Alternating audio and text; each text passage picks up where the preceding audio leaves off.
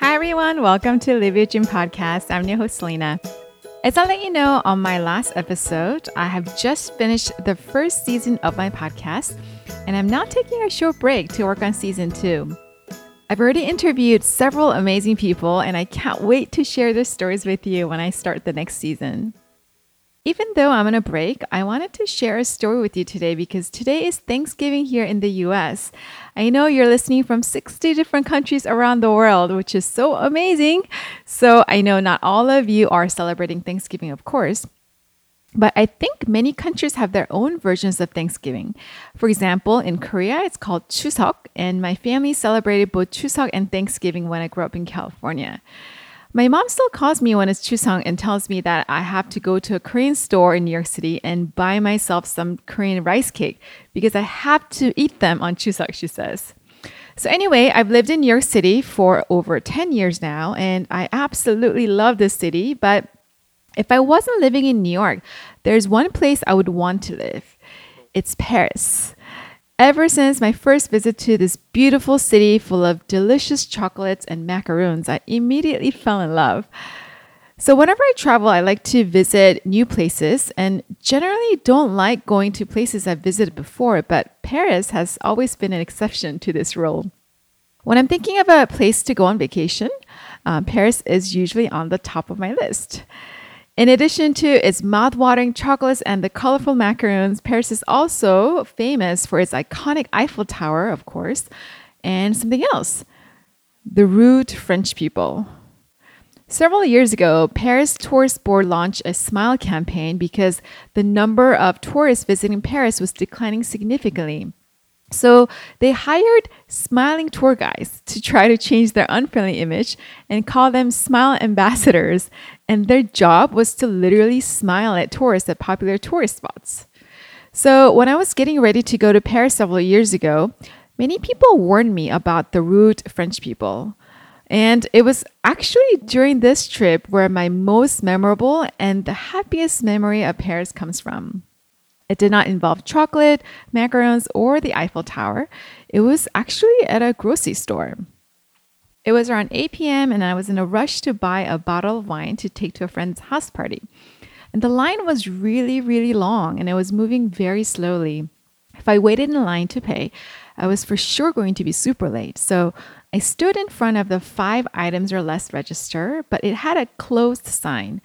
I was hoping, though, that the cashier would let me pay because I had only one item. And I saw that the last person waiting to pay was a woman with a small child. And then she looked at me and said, "Oh, the cashier's not going to let you pay. So just give it to me and I'll pretend it's mine." So I thanked her and handed her the wine. And after she was done paying, I took out my wallet to pay her for the wine, of course. And then she said, "Oh, don't worry about it. It's not much anyway. Consider it a French gift and have a great holiday in Paris." And then she walked away. So I was so shocked and I watched her walk away with her grocery bag in one hand and her child's hand in the other. And I remember just standing there and watched her for a long time until she was completely out of my sight. What just happened? I just really could not believe it. I think the wine was around 10 euro and that's not a lot of money, but it is a lot to spend on a stranger whom you're guaranteed to never see again. She had no idea who I was or where I was from, and her act was a pure random act of kindness and generosity. Usually when we're generous to other people, we consciously or unconsciously expect to be paid back at some point. And of course, there's nothing wrong with it. It's just how people are usually. I pay this time and you pay next time. And we are also often nicer to people who we think will be helpful to us in the future in some way. But a true generosity with no expectation or actually an absolute guarantee of never being paid back is so wonderful in theory, but actually very hard in practice. That lady in Paris taught me how to be generous without expecting to be paid in return and what selfless giving really is. And at that moment, I made a promise to myself. I'll never be able to directly return her favor, but I promised to pay it forward. Whenever I'm in a position to help others, I would do my very best to pay forward what she has done for me. I wanted to make the 10 euros she spent on me the best 10 euros she has ever spent by paying forward many, many times. Who said French people are rude? I met an angel in Paris. A few weeks later, I was back home in New York City, and I was on my way to go to church. I was reading a book on the 1 train and heading to the 79th Street stop. A woman who was sitting next to me looked like she may have been homeless, and I could just feel that she was staring at me. But I tried to ignore and I was just reading my book. And finally, she started to talk to me. And she said, "I'm sorry for interrupting, but could you pray for me?" I was so surprised by this sudden and such a random request from a stranger.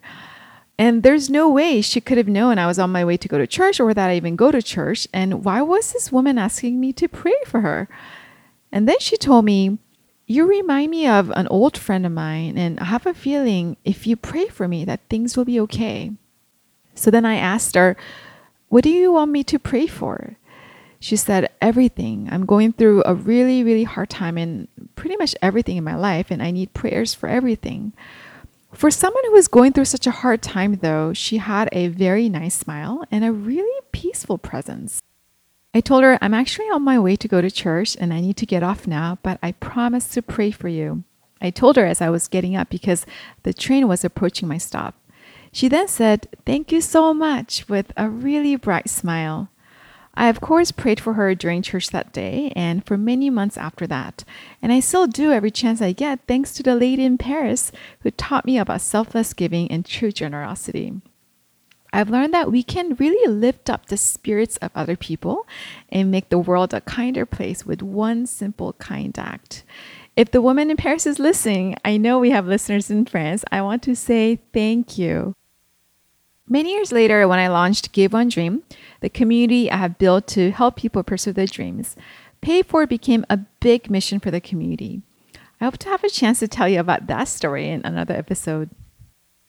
In our walks of life, many people have helped us to get to where we're now. We may not be able to pay them back, but we can always pay forward and help others. So in the spirit of Thanksgiving, I hope you'll think about the people you are grateful to. And how about doing a random act of kindness to someone? I promise it will lift your spirit and make your day. So thank you for listening, and I promise I'll be back soon with season 2. And if you got any value from listening to my podcast, either this episode or any of the previous episodes, I would really appreciate it if you can just take a few minutes to give me a rating and write me a review. I heard that many people decide to listen to a podcast after reading the reviews, so I've been told that I need to get every listener, friend, and family member to write me a review. So if you can just take a few minutes to do that, I would really appreciate it, as it will help me to get discovered by other people.